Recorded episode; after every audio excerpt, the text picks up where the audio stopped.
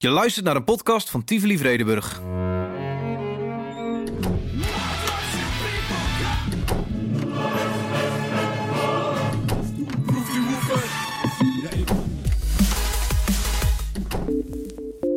Tivoli Vredenburg bestaat vijf jaar en de oudste zaal in het pand al 40 jaar. Om dat te vieren spreken we in vijf delen met de grondleggers en andere betrokkenen van de verschillende podia die samenkwamen in dat ene pand. Met als host vandaag Radio 1-verslaggever Jeroen Wilaert. Ik heb soms wel eens het idee gehad dat, dat men in Utrecht ehm, destijds ja gezegd heeft tegen die, tegen die bouw van het muziekcentrum. Omdat men eigenlijk alle zonden die men begaan had in, Hoog, in en rond Hoogkaterijnen, dat men die wilde afkopen. gespeeld anarchisme. Ik kan het gewoon niet anders zien. Hij wou dan een rode en een blauwe sok aan. Dat vond hij dan onge- ongelooflijk hip. permanente beuk erin. Ja. Er moet voortdurend er moet zich iets eh, afspelen in alle zalen. Het licht moet altijd aan zijn. Ja, en of de Utrechters dan wel of niet kwamen. Er komt geen popconcert in Vredenburg. Want ze wilden dat- alleen maar klassieke ja, muziek. Ja,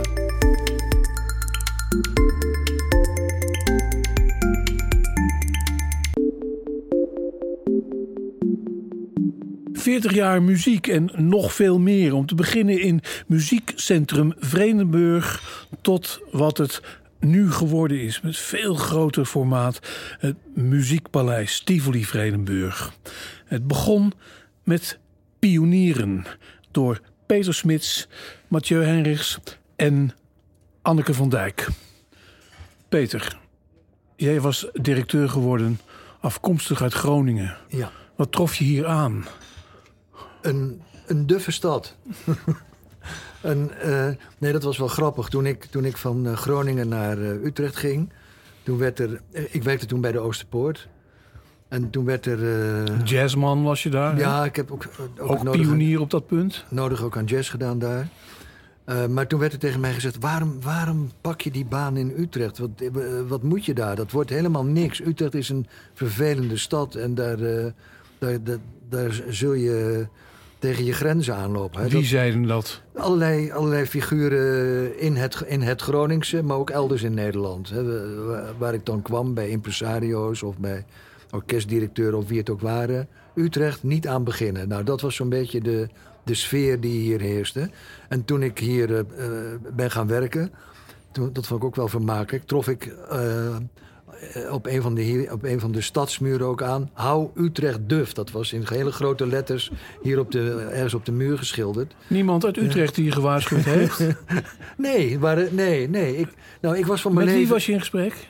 Wie nam je aan? Eh, de, de gemeente. De, Ja, natuurlijk. eh, Hartenveld was toen, de, was toen wet, wethouder cultuur.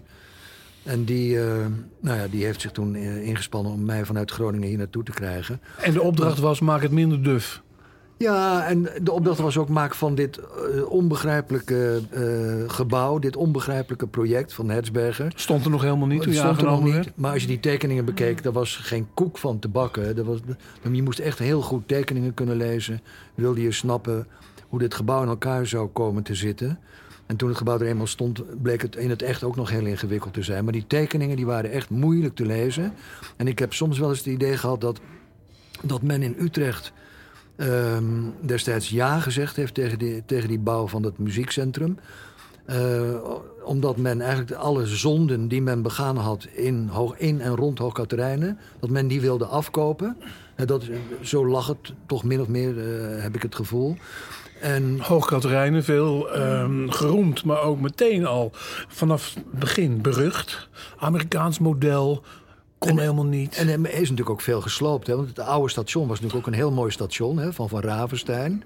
Heel mooi, uniek station. Dat is natuurlijk ook gesneuveld. Er stonden natuurlijk hele mooie herenhuizen met redelijk mooie hotels. Dat heeft natuurlijk allemaal moeten sneuvelen. En, het, ja, en daar kwam dan inderdaad eh, eh, een, een, winkelmol voor in de, in de plaats. Die men in Nederland op dat moment nog helemaal niet kende. Het was, het was uniek eigenlijk. Een muziekcentrum moest een soort een stenen schaamlab worden. Dan, ja, een soort aflaat was het, hè? dat zou je kunnen zeggen. Wel door eh, Herman Hetsberger ontworpen. Dus Ja. dat bracht toch ook enige Amsterdamse allure naar Utrecht? Ja, zeker. maar onleesbaar als zaal. En het was in het begin voor jou ook nog helemaal niet programmeren. Nee. Het was bouwen. Ja, bouwen en eh, een begroting maken, personeelsorganisatie opzetten, personeel aannemen. Nou, en heel veel plannen bedenken. Maar ja, ja, dat is ook nog wel grappig trouwens. Ik- heb toen ook eh, eh, contact gezocht met, eh, met Mojo, hè, waarmee ik in Groningen ook zaken deed bij de Oosterpoort. Leon Raamakers, Leon was het vooral. oude klasgenoot. Nee, nee, nee, nee, nee, het was geen klasgenoot. Nee, nee. Nee, Leon is ook jonger. En Barry, Barry, Visser, Visser. was het toen nog. Hè? Dat waren de twee Mojo-corifeeën toen. En ik, ik had in Groningen dus al de nodige eh, zaken met hen gedaan. Allerlei grote popconcerten. En toen, eh, toen ik naar Utrecht ging, toen zei ik... nou jongens, eh, over een paar jaar gaan we in Utrecht eh, lekker door met samenwerken. Maar ze lieten z- niks van zich horen. Ze zagen er helemaal niks in. Wat ik nog steeds een beetje verbazingwekkend eh, vind. Nou, toen zijn we, toen eenmaal het gebouw er bijna stond, toen hebben we, zijn we zelf maar aan de slag gegaan met het bedenken van popconcerten. Dus het eerste seizoen hebben we ook popconcerten in abonnementsverband gebracht. Ongelooflijk. Dus en onder meer- meteen uitverkocht. en, eh, de, de- de- nou, In we- abonnement. we- ja, we hebben het in abonnement niet helemaal uitverkocht om op losse kaarten te kunnen, op de markt te kunnen brengen. Maar we hebben toen de, de grote, eh, toenmalige grote groepen van Nederland, dat was onder, Vitesse had je toen nog. Can't wait to see my girl. She's been traveling the world. Rosalind was out of my mind. I was thinking of her all the time. She's gone out of groove. Sweet the Buster kan ik me herinneren. Grupo Sportivo. Herman Brood en his Wild Romance. Nou, Ja. die is- ik weet niet of Ja, die erin nee, zat. Die dat zat er niet in. Ja, Eh, BZN zat Ja. erin. Kajak zat erin. Dus dat zat allemaal in dat... Solution. In dat Een ja, Solution. Ja, Ja. die groep. briljant abonnement. Maar de opening, kan ik me herinneren, op popgebied was met Udo Lindenberg Ja, en. Burden. Ja. Dat, ja, dat, dat, wou ik, dat wou ik je ook Onze vertellen. paniekorkesten. De, heette dat, mm, dus, wij, dus wij gingen toen ook op zoek naar, eh, naar buiten de grenzen. En ik, ik, ik weet niet, ik denk dat Anneke het geweest is volgens mij. Ik, ik denk dat jij toen contact hebt gehad met, met Liebman und Rau. En dat was een groot, eh, Duitse. grote Duitse eh, pop- en blues impresario. Dus wij hadden hier op een gegeven moment Udo Lindenberg staan... met in het voorprogramma Eric Burden hè, van de House of the Rising Sun. Eric Burden in het voorprogramma. zanger. Van een Ja. Duitse, ja. Ja, Maar ze deden samen ook nog wat, hier. geloof ik. Dat weet ik niet meer. Ja, ja, wel ze samen. Ik dat- heb het beeld wel. Ja, Eric Burden in strak ledig naast Udo. Ja, oh, dat, zou, dat, dat weet ik allemaal niet meer. Maar ik, met weet, een hoed. Ja. ik weet wel dat het een waanzinnige show was. Met een, een, een stuk of zes gigantische vrachtwagens hier voor de deur. En dat ze heel veel van wat ze bij zich hadden. Want er zat ook nog een heel circus aan clowns en jongleurs bij. Hè? Met, Ja, eh, met, eh, die dan over een soort brug in de zaal moesten lopen. Dus het was een enorm spectaculair concert. En toen, toen eh, dacht Leon, hé, hey, wat, wat gebeurt daar? Ja.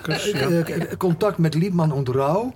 Dus de heren kwamen die avond even, even hier op bezoek in Vredenburg. Dat was tevens zijn eerste kennismaking met Vredenburg. Nou ja, en sindsdien ehm, eh, ja, weten ze de weg naar Utrecht te vinden. En de, op een gegeven moment was het zo dat we per seizoen... ik denk zo'n 30 grote popconcerten deden in de, in, de, in de grote zaal. En meestal, meestal samen met Mojo uiteraard. Anneke, jij kwam ook uit Groningen. Ja. En was je ook gelokt? Nee, dat ging heel anders. Ik, ik had het prima naar mijn zin in Groningen bij culturele zaken. Maar nee, dat, dat, dat was daarvoor, sorry.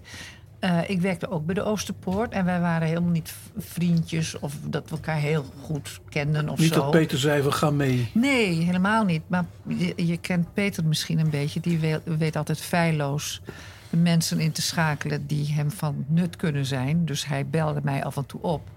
En dan zei hij: Oh, Van Dijk. Dit gaat- het is allemaal verschrikkelijk hier. Nu heb ik nieuwe typemachines nodig. En, ik, en dan zat jij nog helemaal in het, in het eh, keurslijf van de gemeente Utrecht. Dan mocht je niet dit, je mocht niet dat. Je maar, en wat je wilde was eigenlijk eh, IBM's. Met toen, die hadden toen zo'n kop, ronde kop, weet je wel. Zilveren kop. Enfin, om een heel moest Olivetti moest het dat moest zijn. per se een ander merk zijn dan je IBM wil. zijn. Het mocht Oh. niet te modern Helemaal allemaal. jouw expertise, Anneke. Ja, nou helemaal niet natuurlijk. Maar ik kan je meedelen. Ik heb nog steeds briefjes die ik aan Peter heb gestuurd met doorslagen, Peter. Waarin ik geschreven heb wat je dan zou moeten aanschaffen. Ja, ja. Ja, oh, ja, ik heb toch een beetje gevoel voor geschiedenis blijkbaar. Want ik dacht, dit is zo bijzonder. Ook briefjes aan Paula Ket heb ik ook nog van die doorslagen van. Maar goed, op een gegeven moment heb ik tegen Peter gezegd... wat hij dan het beste zou kunnen aanschaffen. Op een bepaald moment, eh, want hij klaagde steen en been... want ze zaten de hele dag op de bouw natuurlijk. Ja. En, en op het kantoor gebeurde niks, want ja, dat- er was gewoon niemand. Dus s'avonds als hij terugkwam, dan bleek dat er allerlei telefoontjes waren geweest. Ja. Ehm, er is een advertentie geplaatst voor een directiesecretaresse. Daar kwamen allemaal hele leuke, huppelige meisjes op af. Allemaal van die met Lenny. Ik weet nog dat jij dat ook voordeed aan mij. Die werkte dan bij platenmaatschappijen. En eh, nou ja, die dachten het hier eh, te kunnen maken. Maar het was gewoon niet, niet, waren niet geschikt. Uiteindelijk zei ik, overmoedig, puur overmoedig... eh, zal ik solliciteren. Ja, een beetje, dat gooi je er dan zo in, weet je wel. En toen was het doodstil aan de andere kant van de lijn. En toen zei Peter, nou, als je dat zou willen doen... Kun je je herinneren Ja, ja, ja, dat je het ook zo hebt gedaan? En nou ja, toen had ik een probleem, want mijn vriendje woonde daar. Ik had een eigen Groningen huisje daar in Groningen. Maar het was ook wel aantrekkelijk eigenlijk op de een of andere manier. Dus toen ben ik toch naar En wat voor idee had jij over Utrecht dan? Geen. Dus verstaat. Nee, nee, geen. Maar weet je, als je zo jong bent, dan ben je altijd in voor avontuur of voor iets nieuws. En ik had een vriendje die oorspronkelijk uit Utrecht kwam. En die leek het wel leuk om hier weer naar terug te gaan. Dus eh, toen heb ik gesolliciteerd, heel netjes. En helemaal door de mangel gehaald hoor. Gewoon normale sollicitatie. Want iedereen denkt altijd, nou dat was kat in bakkie. Maar dat was helemaal niet zo. Alleen ik denk dat ik wel de meest geschikte kandidaat was. Omdat bij de Oosterpoort hadden we al van alles gedaan. En, en als de podiumkunst, dan is toch een hele specifieke tak voor sport. En nou ja, goed, het is uiteindelijk ook allemaal goed gekomen. Dus je had al genoeg in je vingers om mee te gaan pionieren. Ja, blijkbaar. Ja, en ik ben die dingen weet je achteraf van jezelf veel beter. Ik ben echt een bouwer, weet je. Ik vind het allemaal hartstikke leuk. En ook nooit te beroerd om door te gaan. Dus dat was gewoon eigenlijk wat je nodig had. Nog En een- dat, en dat had Peter waarschijnlijk al lang gezien. Nog een bouwer, afkomstig uit Limburg. Had in Heerlen gewerkt. Mathieu Henris, ehm, hoe ging het bij jou? Het binnenkomen in dit pioniersgezelschap? Eh, ik studeerde in Amsterdam. En eh, in de zomer of in, de, in, de, in het voorjaar kluste ik bij het Holland Festival als... eh, nou ja, dan was het daar druk. Hè. Het festival was toen in juni. En vanaf januari werkte ik dan aan allerlei eh, schrijfklussen. eh, publiciteitsklussen. Ja. Mijn echtgenote was daar directiesecretaresse, zo kwam ik daar terecht. En ehm, in die tijd was Frans de Ruiter, Utrechtse kunstpaus paus toen, die was daar net directeur geworden. En die tipte mij. Ik, ik was vader geworden en ehm, ik eh, wilde een baan. En die tipte me eh, dat er in Utrecht een eh, concertzaal of een muziekgebouw werd geopend. Nou, zo kwam ik. eh, Frans zal me ook nog een zetje hebben gegeven, denk ik, bij de sollicitatie. En eh, zo kwam het dat ik op eh, 1 februari 1978, dat is bijna op de dag af, een jaar voor de opening, Ja. begon. Ehm, ik denk niet eh, dat, ik toen, het- dat ik toen bij mijzelf dacht, ik ga daar pionieren. Ik geloof ook niet dat, dat, dat ik in elk geval op dat moment een, een, een heel erg pionierachtig iemand was. Maar nou ja, binnen de kortste keer was het duidelijk dat dat de enige manier was. Dat we hè, met, met eh eh, Peter als directeur leerde je dat wel snel.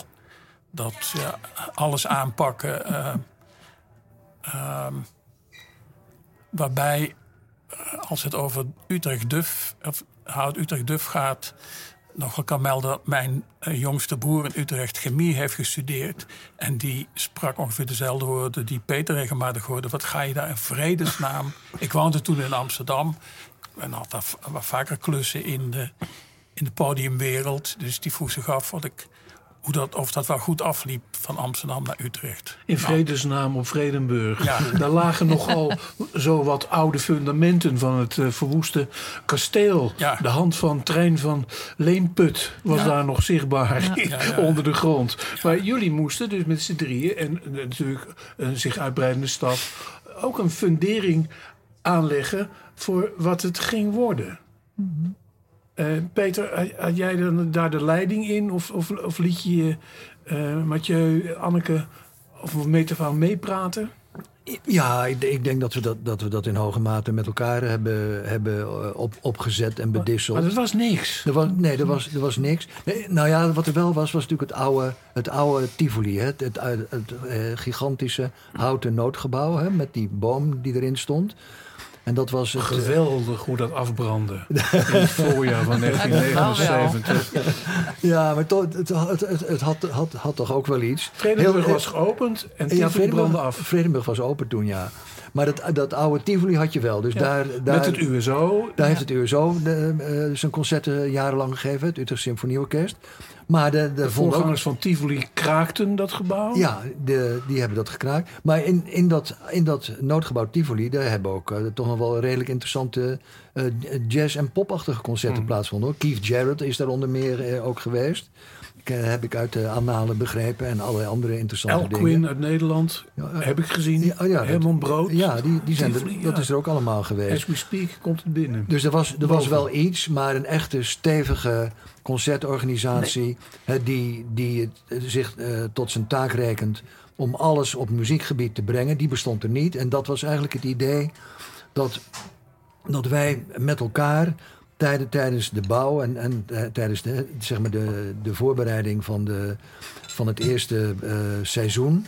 eh, verder, verder hebben, hebben ontwikkeld. Wij vonden eigenlijk dat van, van het begin af aan dat Vredenburg er moest zijn voor iedereen. Hè. Iedereen heeft eraan meebetaald. Hè. Er zit natuurlijk een boel belastinggeld eh, zat erin. En zit er Herman. Hetsberger heeft het gebouw ook zo ontworpen. Hè, in zijn bezieling als Ja. architect. Met heel laagdrempelig en, en zo, eh, zo toegankelijk mogelijk. Dat was het idee. Nou, dat, dat sloeg bij, bij mij en bij de rest van de organisatie wel aan. Dus zo, zo hebben we dat opgezet. Dus vandaar ook dat wij ook altijd van het begin af aan eh, popmuziek als een belangrijke factor hebben beschouwd.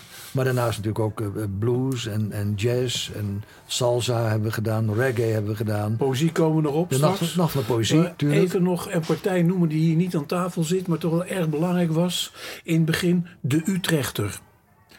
Eh, de Utrechtse ziel.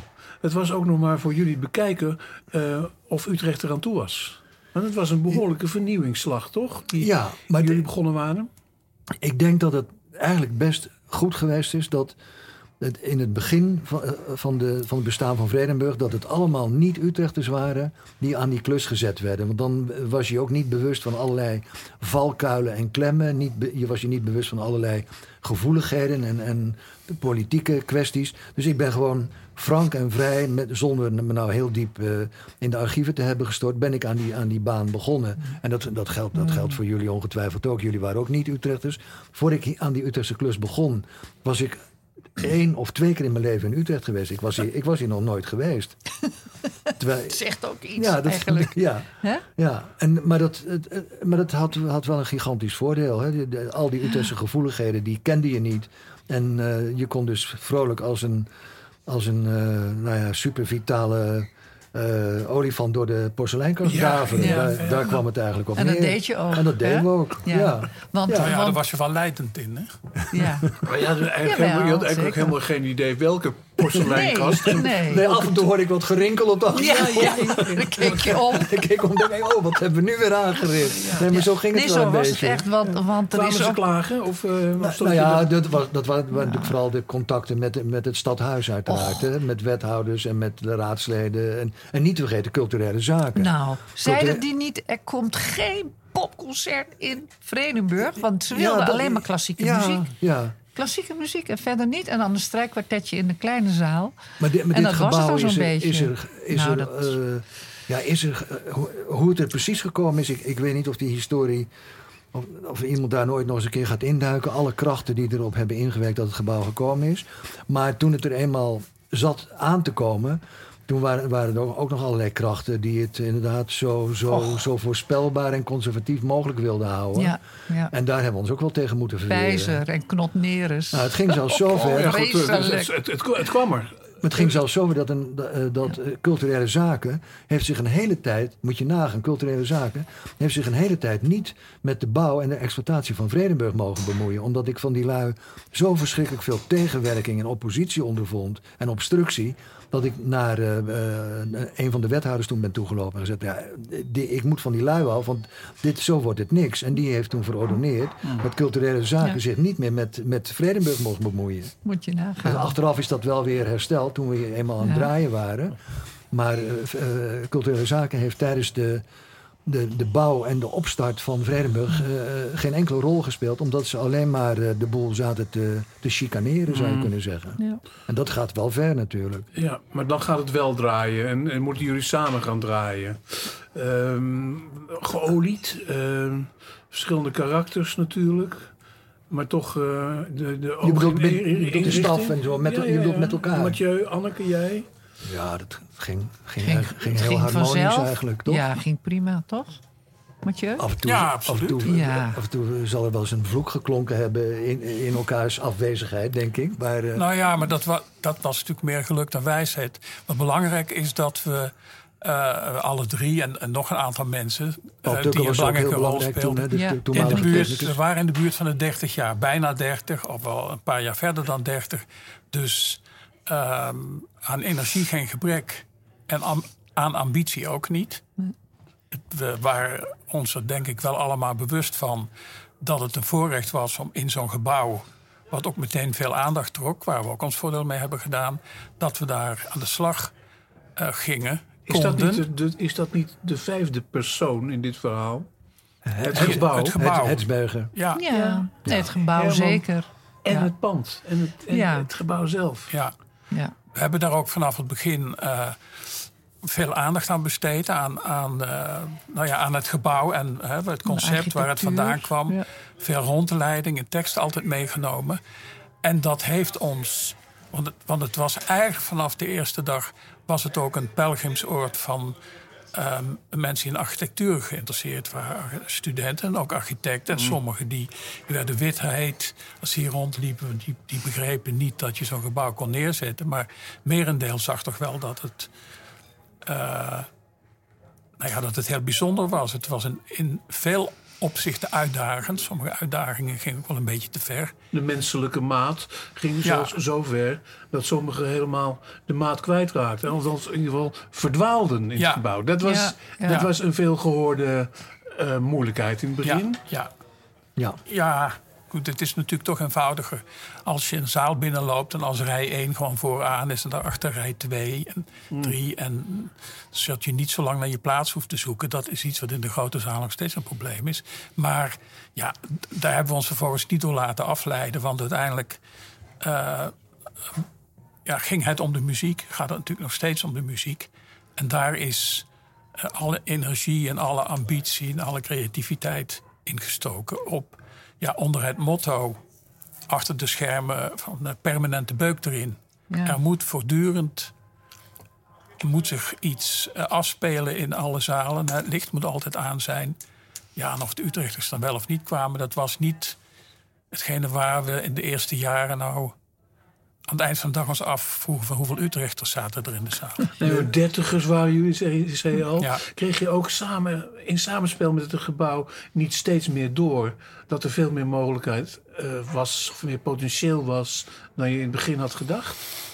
Eh, nodigde het niet uit ook?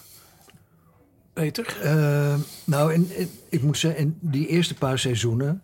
Die, die zijn minder glorieus verlopen, in mijn herinnering... dan wij gedacht hadden, dan we hadden ingeschat. hè. We hebben toch wel behoorlijk hard moeten knokken, heb ik het gevoel, achteraf... Voor die, om die eerste paar seizoenen tot een redelijk succes te maken. Maar op een gegeven moment toen... ehm, ja, dat, is toch het, ook het verdwijnen van het Utrecht Symfonieorkest... Hè, die gefuseerd is toen met het Amsterdams Philharmonisch. En dat werd het Nederlands Philharmonisch Orkest. En toen, eh, toen gingen ook de, de poorten voor alle andere orkesten in Nederland, of uit het buitenland zelfs, die gingen wijd open. Dus toen werd ons programma ook een, een stuk interessanter en een stuk eh, eh, spectaculairder. Dus eigenlijk, in mijn, in mijn beleving hebben we tot, nou, tot 85 hebben het redelijk gedaan, maar vanaf 85 zoiets. Hè, tot, nou ja, tot, eh, zeg maar tot de sluiting en daar de doorstart uiteraard. Maar toen, eh, ja, toen zaten we echt op, op de snelheid en het niveau wa- wat we in, in, in gedachten hadden. Maar Toen, jullie hebben nooit het vertrek of het eh, opheffen van het USO beweend. nou, omdat, nee, dat hebben we, hebben we niet beweend. Ik denk dat als ik, als je, met een, als je wat ouder bent en misschien een meer Utrechts verleden had gehad dan, dan ik had, dat je dan wat langmoediger en misschien wat empathischer tegenover het Utrecht Symfonieorkest had opgesteld. En nu, eh, ja, ik was natuurlijk ook nog, nog een, een, een brani en een blaag in zekere zin, zonder een Utrechts verleden. Helemaal ben je ook nog heel lang gebleven. Helemaal niet. Nee, nee. Nee, maar die Nee. blagerigheid was misschien wel nodig. Nou ja, En eh Ja. Mathieu, het, het USO, was verdwenen als hinderpaal. Ja, Ja, ik dat denk, hoor ik denk hieruit. kijk, dat is, eh, dat is natuurlijk niet aardig om dat te zeggen. Maar eh, het orkest ging er in de laatste jaren van zijn bestaan niet op vooruit. Er was een, een, een chef-dirigent die, die er eenvoudig niks van bakte, vriendelijk uitgedrukt. En dat speelt dan natuurlijk wel een rol. Ehm, maar in, in, in 85 was het dus gedaan met het Utrecht Symfonieorkest. En kregen de orkesten, Randstadorkesten en de radioorkesten... de opdracht van, het, van, de, van de minister om ook Vredenburg te bespelen. Want we waren immers ons huisorkest kwijtgeraakt. En dat was een, een nou, niet alleen een cultuuromslag... maar ook een enorme kwaliteitsomslag. Eh, en de behoefte ook. ja, want vanaf het begin dat was natuurlijk het idee... het, het Utrecht Symfonieorkest verdwijnt en daarmee ook het publiek. Dat was voor een deel waar, maar dat werd ruimschoots gecompenseerd... door nieuw publiek dat dacht, nou is het de moeite waard. Dat kwam uit de regio en de rest van het Stad, land. regio en de rest van het land. En zo ging het met alles, toch? Ja, eh, Utrecht werd op die manier toch ook ontdekt... middels eh, Muziekcentrum Vredenburg. ja. Kijk, we, we we Om werden... uit die sufheid eh, op te staan. Ja, ik kan me herinneren dat toen we vijf jaar bestonden... dus dat was in... eh, We zijn in, 9, Ja, dus in dat- 84. Ja. dat in, in Trouw een, een artikel verscheen waarin stond Ja. dat Vredenburg zich ontwikkeld had tot het interessantste muziekpodium van Nederland. Nou, dat eh, lazen wij natuurlijk graag. En vervolgens weer aan de slag. Want dat moet je natuurlijk allemaal wel blijven waarmaken. Ehm, die, die, eh, dat vertrek van het Utrecht Symfonieorkest en de komst van de belangrijke, de, de, het Concertgebouworkest, Rede- residentieorkest, de radioorkesten, Rotterdam's viel. ja, heeft als Ja. een katalysator gewerkt. En die kwamen hier allemaal graag. Ja, Ja, Ja. ja, Zeker. want ze hadden bijna altijd eh, een, een volle zaal. Ehm, maar daardoor kwamen we ook meer, werd er ook meer reuring eh, over ons eh, gemaakt in de, in de media. En dat had ook zijn effect op, eh, op de andere genres, die andere type muziek die in Vredenburg een podium hadden en die we verder gingen ontwikkelen. Dus we hadden al een, natuurlijk al een, een naam opgebouwd. De bluesestafette waren we al begonnen. Er waren al wat meer. Hè. De Nacht van de Poëzie was inmiddels begonnen. 1980, de Ja, nacht. dus dat, dat waren natuurlijk al evenementen waarvoor het publiek voor een niet bela- onbelangrijk deel van ver kwam. Eh, maar nou ja, er was dan een, eh, in 85 was het jaar van de, van de boost. En in van 85 tot 90 is ons bezoekcijfer gegroeid van iets van 300.000 naar 400.000. Oh, nou ja, waaraan eh, dus, ontwikkelingen in de, de wereldmuziek, waar Anneke vooral actief in was, en in de popmuziek een, ook een heel belangrijke bijdrage hebben geleverd. Hè. Er is wel een jaar geweest dat we 40 popconcerten hadden in de grote zaal. Pop eh, was inmiddels de punk en de new wave voorbij. Eh, nieuwe stromingen. Maar wat gebeurt er? Smits die programmeert James Last.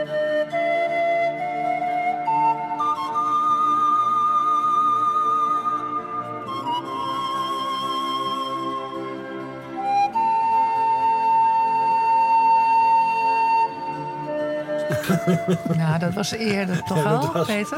Dat was, dat was denk ik in 79. ik- Dat was Oh, de Ja, dat helemaal in het begin. is in Ja. 79 Mooi is dat. James Last, ja. ja. In, eh, nog in het staartje van de punk, ja. Gebeurt er. Nee, maar goed, dat was, dat, dat, eh, dat was niet omdat ik nou een gigantische eh, James Last platencollectie in de kast had staan. Maar het- vanuit, het, eh, vanuit de ambitie dat je voor iedereen iets te betekenen moet hebben. Ja. Dat was gewoon de achtergrond van de, de boeken van James Last. En, en dat hebben we, nou, ja, dat, dat, dat eh, devies hebben we tot het bittere einde ook altijd, eh, altijd volgehouden. Gebouw, iedereen betaalt aan het gebouw, iedereen zal er ook iets van zijn gading vinden. Dat is, Maar dat deed, dat deed je toch niet, James Last halen? Nee? Maar je deed wel. Nou, Ja, dit- je, Laagte je was. Dit vind ik een heel interessant punt. Want ik kwam natuurlijk na afloop. eh, jij woonde geloof ik toen niet in Utrecht. Maar ik kwam af en toe na afloop van het werk. eh, om half twaalf of zo. Dan ging ik nog eens even eh, bij het hoogte een biertje drinken. Want de mens wil ook wel eens even iets anders. En daar stond dan bijna een ontvangstcomité om mij schrobberingen te geven. Dat we inderdaad dit soort muziek, hè, James Last, maar Rob de Nijs. En allemaal dingen waar- waarvan de Utrechtse goedgemeente vond dat wij dat niet deden. Oh, dus jij houdt van Rob de Nijs. Ik zeg, wat heeft dat er dan mee te maken? Het is gewoon, mensen begrijpen soms niet dat je gewoon een baan hebt. En dat je met een markt te maken hebt waar je keuzes in moet maken. Dat je met publiek te maken hebt die je allemaal inderdaad in het gebouw wilt krijgen. Maar dan werd je heel persoonlijk aangevallen omdat je bepaalde dingen geprogrammeerd had. Ja, buitengewoon raar. Ja, van dat soort, dat soort dédain hadden, we, hadden wij geen last. Nee. Niet omdat wij nou per se ook naar Rob de Nijs wilden, maar dat was helemaal geen, geen overweging. Nou ja, zo, en zo slecht is Rob de Nijs nee, helemaal nee, niet hoor. nee. Nee, maar het is toch eh, interessant hoe je dan in de stad wordt afgebrand. Of bijna persoonlijk wordt afgebrand. Omdat je bepaalde keuzes maakt. Ja, maar jullie waren eigenzinnig of blagerig genoeg Ja. om daar maling aan te Tuurlijk, hebben. Ja, tuurlijk, ja. tuurlijk. En En, zo- er valt veel uit te leggen ook. Een heleboel mensen begrijpen helemaal niet hoe zo'n bedrijf werkt. Hoe het in elkaar zit. Nee. Ze denken dat je permanent een hobby aan het bedrijven bent. Ja. Maar je zit Nou, natuurlijk dat doe in een... ook wel, maar die hou je een beetje geheim, die hobby. hè? Ja, natuurlijk. Nou ja, Ik bedoel, er zijn natuurlijk. altijd, je hebt altijd Een paar voorkeuren. geheime voorkeuren die je, hè, waar- Ja. die je tot een succes probeert te Maar maken. dat is niet erg. Dat is niet Maar erg. daarnaast moet je ook de, de hoofdstroom moet je, eh, moet je, moet je laten horen. En dat, dat, dat hebben we ons, al, hebben ons nooit voor geschaamd. Waarom? Hoe bleef klassiek daarin overeind? Want er kwamen op zeker toch wel minder klassieke concerten, geloof ik, in die conjunctuur van de afgelopen Nou, 40 jaar. Nou ja, dat is dan toch iets van de, van de laatste jaren voor de, eh, eh, voordat we tijdelijk dichtgingen. Of is verhuis, de verhuizing naar de Rode Doos tijdelijk. Was er landelijk, of ik moet eigenlijk zeggen mondiaal sprake van minder belangstelling voor klassieke muziek. In elk geval was het minder makkelijk om, om eh, publiek in de zaal te krijgen. Dus het was geen, eh, helemaal geen specifiek Utrechts probleem of uitdaging. Hè, dat, dat merkt het concertgebouw net zo goed. En eh, nou ja, in de internationale contacten die ik toen had, in, vooral in de marketingwereld, daar was dat eh, op congressen altijd het onderwerp. Wat te doen als je eh, vindt dat je zoveel mogelijk stoelen moet verkopen via abonnementsverkoop. Dus in één keer eh, acht stoelen verkopen aan één persoon.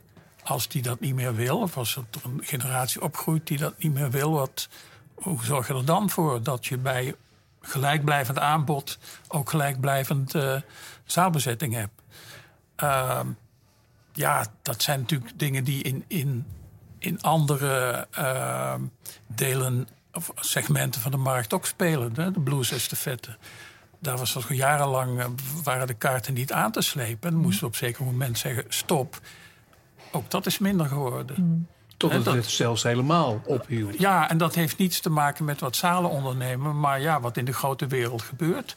Eh, vaak is dat demografisch van deel te verklaren. Maar, eh, gek genoeg is daar later de Americana-golf voor teruggekomen. Ja, ja. Eh, begon in, in, in Assen, daarna naar Oosterpoort, Groningen. Kwam dan hier ook terug. Ja, Hendricks is er ook druk mee bezig geweest, hè? de man van de blues estafette. Well, won't you lend your lungs to me? Mine are collapsing. Plant my feet and bitterly breathe up the time that's passing. Breath I'll take and breath I'll give and pray the day's not poison. stand among the ones that live in lonely indecision. Where fingers walk the darkness down. Maar dat was al na jullie tijd hier. Nee, toen was ik er ook Nee, nog. helemaal niet. Beg- begon al wel. Ja, ja, Ja, ja, zeker. Ik weet niet wanneer we de eerste. Amerikanen gedaan hebben, maar dat, Ja, daar heb je. Voor nakijken, 2000 dat weet ik Ja, ja, ja. Ja. Anneke. Nacht van de Poëzie. ja, Jeroen. In 1980 eh, was het, las ik, eh, nog de aangelegenheid van vooral een soort Vlaams clubje. En dat Was, heb 80 jij... was dat de eerste nacht van de 1980? poëzie? 1980 was de Bij eerste? ons, ja. Ja, in het kader van de België Tiendaagse. Ja, ja. Naar Oh, ja, aanleiding was goed. van de, de Tiendaagse veldtocht. Ja. Ehm, hebben we toen een grote België Tiendaagse. Ja, fantastisch project. Vind ik nog leuk, altijd. ja. Mm. Fantastisch project. Georganiseerd met allerlei evenementen uit België. Onze korte oorlog tegen Nederland en Ja, België. precies, hè, precies. 1830. Ja, Aanleiding. die. Gezellig thema om... eh, Ja, maar weet je, als je programmeert... en wij, wij waren natuurlijk iedere keer benieuwd weer... of we zaten op het vinkentouw om iedere keer weer nieuwe dingen te verzinnen. Want je hebt zo'n enorm eh, bedrijf te voeden met allemaal prachtige dingen. Dus, eh, en Peter die had gehoord van de Nacht voor de Poëzie in België, in Brussel. En die, jij bent daar geloof ik zelfs een keer Ik- alleen nee, ik ben, er, ik ben erheen geweest. Ja, Dat- en later zijn wij samen ook een keer geweest. Ja. Of ik denk met jou. En, de eh, Forst Nationaal was dat. ja, Forst Nationaal. Forst en- Gigantische hal. ja, maar de- dat werd Met georganiseerd. Die later ook op de nacht kwam. Ja, zeker, met En Herzelen. Tom Lanois. Ja, en allemaal. Maar dat, dat is veel later geweest. Maar eh, degene die daar organiseerde, die had, ja, maar dat vond hij zelf heel hip. Die vond dat iedereen moest betalen wat hij ervoor over had. Dus er stond een grote bus bij de uitgang. En dan mocht je dan inwerpen wat je vond dat, je, dat het waard was. Eh, tegelijkertijd eh, had hij een soort ja, gespeeld anarchisme. Ik kan het gewoon niet anders zien. Hij wou dan een rode en een blauwe sok aan. Dat vond hij dan onge- ongelooflijk hip. Was dat Guido Lauwaard? Ja, was Guido. En, eh, en hij hield er geen enkele vorm van regie op na. Dus hij had helemaal geen tijdschema of zo. Iedereen moest maar wat doen. Nou, er was het verhaal van Fritsie ten Harmsen van Beek... die s'nachts om vier uur straallazerus op het podium Ja. zat, huilend omdat ze nou ja, niet meer kon of Nee. whatever. En ja, enfin, dus wij hadden een totale. Nee, ik zeg het niet goed. Maar uiteindelijk is het toen hier gekomen. We hebben aan hem gevraagd. Vind je het een aardig idee dat we in het kader van die België Tiendaagse een keer in Utrecht de, de nacht doen? Nou, dat vond hij heel erg leuk en heel eervol. Hebben we gedaan. Toen hebben we hem erbij betrokken. Eh, al dus is geschied. De eerste nacht is inderdaad in 1980 geweest. En toen deed hij de presentatie en Freek de Jonge. Er waren ongeveer 13, 1400 mensen. Dus lang niet uitverkocht. Hebben op Maar het punt gestaan om, om, om, om te, eh, af te blazen, om te annuleren. Ja. Omdat het in de voorverkoop zo slecht ja, ging. ja, kun je dat we nagaan. dachten, dit wordt niks. Ja, maar toen uiteindelijk was het moment daar. En dat is dan toch ook, denk ik, wat je hebt als je programmeert. Dan zie je gewoon de potentie van zoiets. Van als we een beetje dat en als we een beetje dat en een beetje dat. Dan eh, kan het best leuk worden. Met Anthrax erbij. Nee, dat hadden we al. Dat hadden we al. Ja. Maar, eh, en ik ken nog mensen die er gewe- geweest zijn die eerste nacht. Die hebben daar allemaal hele aardige herinneringen aan wel. Omdat het een hele wilde boel Dat was. waren moesten, Maar moesten waren dat. Tegelijkertijd, ja, messenwerpers en van alles nog vreselijk. Ja. Maar tegelijkertijd, eh, toen het afgelopen was, hadden we wel in de gaten dat je er veel meer mee kon. En toen hebben we in 1982 de tweede editie gehouden. En vanaf dat moment is het eigenlijk ieder jaar eh, geweest. En omdat wij natuurlijk krankzinnig veel deden, echt eh, gewoon niet aan te slepen. eh, heb ik het eigenlijk een beetje naar me toe getrokken. Dat kun je rustig zeggen. Want een, een, een probleem moet altijd iemand hebben die ervoor zorgt. En ja, ik vond het toch wel een hele leuke manifestatie. Dus ik toen heb ik, het, Lauwaard. toen heb ik het min of meer naar me toe getrokken. Ja, en ook omdat er een misverstand ontstond met Geert Lubberhuizen, de oude directeur van de Bezige Bij. Die op een gegeven moment nadat Freek niet een succes was gebleken, want een te groot ego. eh, dat, dat ging helemaal niet hè, met Nee. Freek de Jonge. Maar toen eh, is het dus eh, Geert Lubberhuizen geworden. En Geert en Guido hebben het toen samen gedaan. En wij hebben toen eigenlijk wel een beetje slim tegen Guido gezegd... Van, nou ja, dat het niet zo goed meer ging. En hij was ook wel zo slim om voor zichzelf te zeggen... van nou, ik trek me terug, van jullie kunnen het wel. Of Er kwam Piet erbij. whatever. En ja, wacht. Maar zo, zo, nou ja, goed, je kunt heel uitgebreid, je kunt ook Ja, heel ja. kort. Maar toen heb ik gebeld. Ik weet niet meer precies naar wie, maar toen heb ik een afspraak gehad. Dat vind ik achteraf altijd nog wel heel kleurrijk eigenlijk. Toen heb ik met twee Belgische dichters een afspraak gemaakt. Te weten Herman de Koning en Eddy van Vliet. Twee van de allerberoemdste Belgische dichters eigenlijk. En in je doet heel veel dingen in je onnozelheid. En je niet weten... Weet je, je kent alle Hoort verhoudingen niet. Ja, hoort Ja. bij pionieren. Dus ik heb met die twee mensen afgesproken in Café de Rode Hoed in Antwerpen. En dan achteraf denk ik ook, gosje, bijna, ja, die kerels zijn nu al dood. Maar die hebben mij toen een heel overzicht gegeven van alle interessante Nederland, Nederlandstalige Belgische dichters. En vanaf dat moment was het gewoon mijn project. Dus zeg maar vanaf 82. En ze kwamen graag. En ze kwamen zeer graag. En een van de beroemdste, Lutje Bert, dat kostte enige moeite. Nou, dat mag je zeggen. Daar ben ik zeven jaar mee bezig geweest, ja. En iedere keer belde ik opnieuw naar Bergen, naar zijn zoon, naar Alicante, waar hij een eh, huisje had. En dan moest ik naar een bepaald café bellen. En ze nee, is er niet. Maar als u vanmiddag later belt, dan is hij er misschien wel. Uiteindelijk heb ik toen, ik heb dus zeven jaar ben ik met Lucebert bezig geweest, ook echt.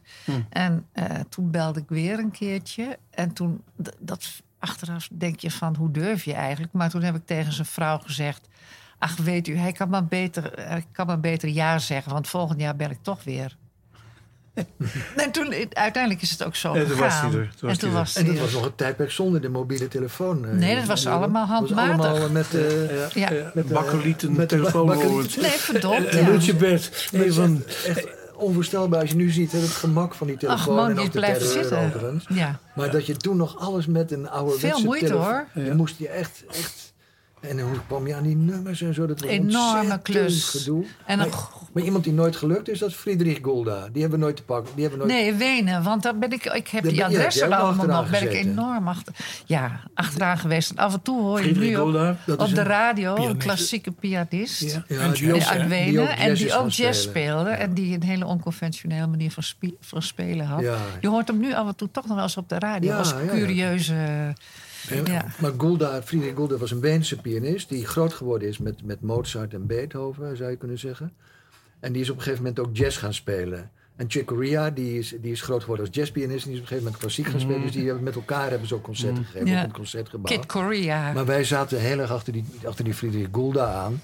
Maar het is, hij is nooit in Vredenburg Nee, geweest. En, uiteindelijk en daarna niet. is hij overleden. ja, En ja. velen kwamen wel. Eh, hebben, jullie, hebben jullie herinneringen aan, nou niet te zeggen sterren, maar gewoon belangrijke muzikanten, los van de dichters, die graag kwamen, die dat ook aan de wereld vertelden over Vredenburg? Frans Bruggen. Ja, dat is de eerste wie, wie mij ook te binnen schiet. Ja, ja. je kunt eigenlijk wel zeggen iedereen in, in de oude muziek. ja. Eh Rijnbert de Leeuw.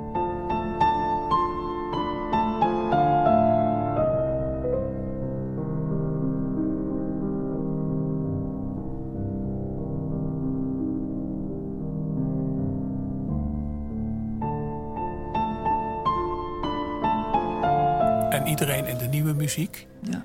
Om, dat had te maken met, met de zaal, met name de grote zaal, Mm. die juist voor ensembles in een, in een bescheiden bezetting eh, ideaal is. Zowel voor de muzici, maar ook voor het publiek.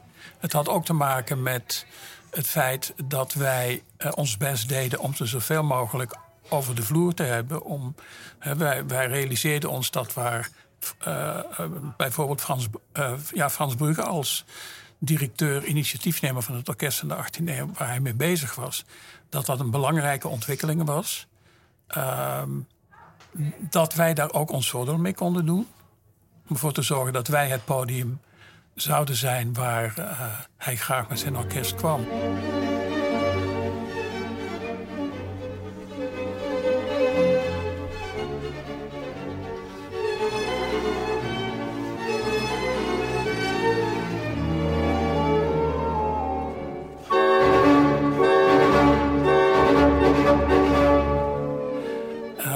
Ze voelden zich ook welkom.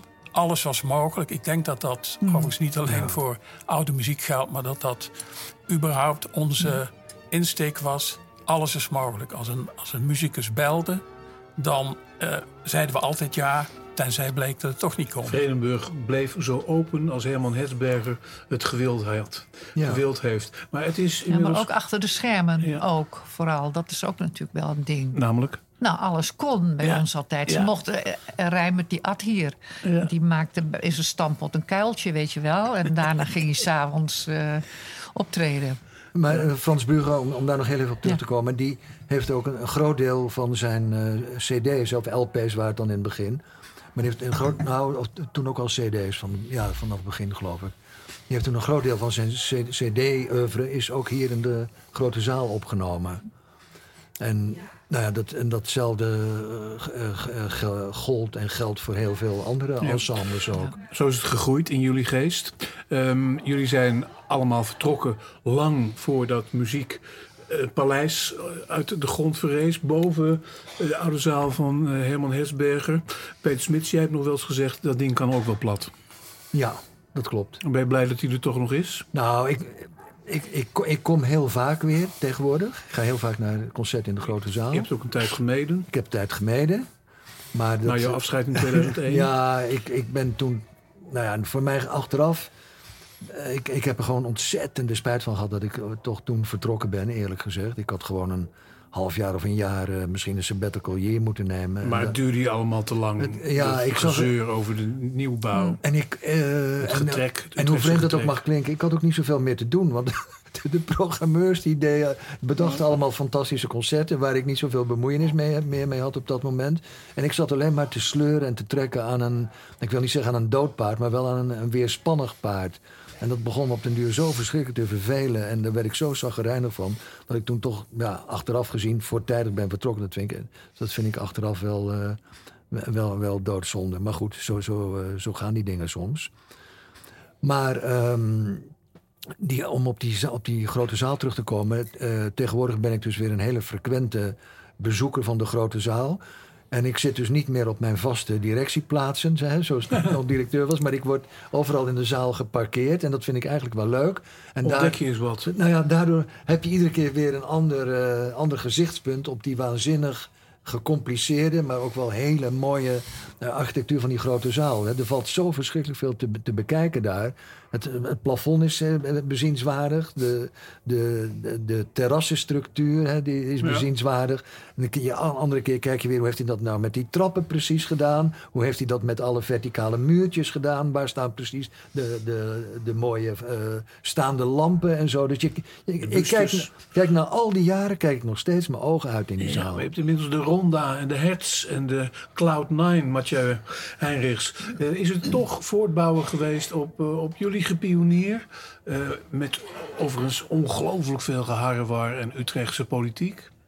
Je bedoelt het uh, er Tivoli Vredenburg, wat er nu gebeurt? Ja, nou ja, ik zit er natuurlijk eh, niet meer bovenop. Ik ga er niet verschrikkelijk goed bij. Maar je kunt, nou ja, dat zijn ook... Dus Het was wat- wel voortbouw op wat, lessen medewerkers eh, van, de, van het huidige bedrijf ook wel zeggen. Eh, Dat, het, toen ze eh Tivoli Vredenburg hoefde niet bij nul te beginnen. Er was een, een, voor allerlei soorten muziek was er eh, een groot eh, publiek. Dat ik, Fundamenten gelegd. ja, Ja. en, en een, een muziekcultuur in Utrecht... die overigens ook verder gaat dan Tivoli Vredenburg. Wat ik heel belangrijk eh, vind, is dat eh, er op het gebied van zeker oude muziek veel in kerken gebeurt. Eh, dat op het gebied van pop podia zijn als Echo en, eh, en De Helling. Dat is bij elkaar samen met, of zeg maar rondom Tivoli Vredenburg eh, zijn dat faciliteiten voor een, voor een zeer bloeiende muziekcultuur, die er dan ook is. En eh, het was in onze tijd ook in tijd dat zalen makkelijker vulden, was het altijd hard werken. Want niet alles ging vanzelf. En zeker omdat ook steeds weer nieuwe dingen probeerden, moest altijd maar blijken of je met eh, al je inspanningen nog eh, een beetje een mooie volle zaal kreeg. Het was hard werken, omdat het publiek altijd verandert. En dat is tegenwoordig zeker zo. Ik, ik weet natuurlijk niet wat er achter de schermen allemaal eh, gezwoegd en gezweet wordt. Maar ik weet zeker dat het in onze tijd eh, eenvoudiger was om goed gevulde zalen bij veel klassieke concerten te krijgen. Dat heeft met demografie te maken, dat je toch betrekkelijk gemakkelijk grote aantallen abonnementen verkocht. Waardoor je in één keer hè, verzekerd was van, een, van eh, acht eh, verkochte stoelen alvast in de rest van het jaar. Eh, acht maal zoveel duizend. Dat is tegenwoordig voor een abonnement. Het is dan niet marginaal, maar dat is toch de ontwikkeling. Hoe dan ook blijft popmuziek de grote trekker. Eh, nou ja, dat weet ik niet. Ik heb de bezoekcijfers niet bestudeerd hoe zich dat verhoudt, maar dat eh, wil ik wel aannemen. Ja, dat, dat, eh, dat is natuurlijk heel modegevoelig. En voor die, de, de mode van, van de dag is er dan altijd een groot Ja, maar publiek. het is toch goed voor de formule. Ja, als ja, als ja, klassiek ja, ja. minder mensen trekt, dat het de popmuziek de muziek die het voor het muziekpaleis ehm, om het draaiende te houden een belangrijke magneet blijft. Ja, ja. Maar Anneke van Dijk, eh 40 jaar eh, verder, het, het staat er allemaal. Nacht van de Poëzie is nog steeds springlevend. Ook al komen die oude sterren niet meer. Eh, de nieuwe generatie treedt aan. En eh Muziekpaleis staat er als een monument. Niet alleen als een monument, maar een levende machinerie. Van een eh, allang niet meer zo duf Utrecht. Nee, ja, voor mij is het nooit duf geweest. Want ik, het was voor mij allemaal nieuw. Maar ik, ik deed natuurlijk ook alle niet-westerse muziek. Hè. Ik bedoel, ik ben niet Gaat alleen de, de Nacht hè, en Simeon ten Holt vooral niet te vergeten... die hier toch enorme successen heeft. Canto eh, ostinato, onder andere. ja, maar onder andere er is veel meer dan dat. Maar ehm, nee, ja, Leven Utrecht. Ik vind het een groot feest om hier naartoe te gaan. Prachtig gebouw, aardige mensen. En voor een deel is de ziel, denk ik, die wij erin ge, geïmplanteerd hebben... is er nog wel her en der. Het is heel duidelijk te zien, vind ik. Nou, Jeroen, over Utrecht gesproken. Ik ben twee keer verhuisd. Eén keer naar Groningen ben ik verhuisd en één keer naar Doorn. En ik ben beide keren toch weer teruggegaan naar Utrecht.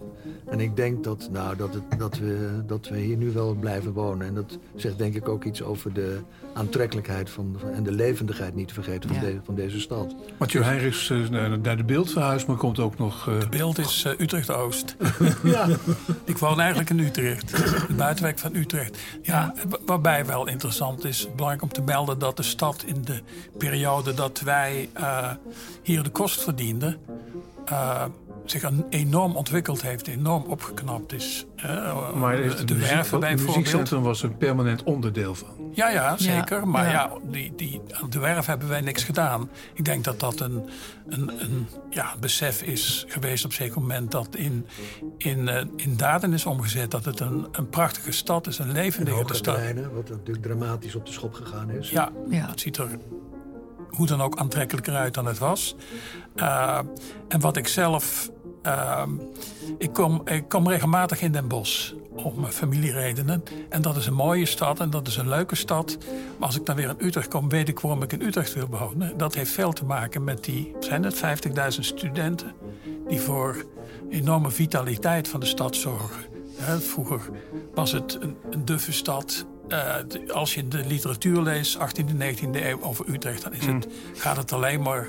Dat zeggen bezoekers ook altijd dan in die tijd. Dat schrijven ze in hun dagboeken. Dat het een duffe bedoeling was. Eh, een burgermansstad.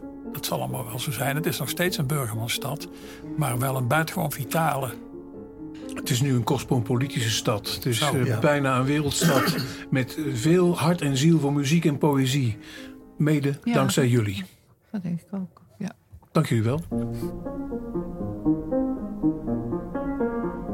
Dit is een podcastserie in de lijn van het vijfjarig bestaan van Tivoli Vredenburg.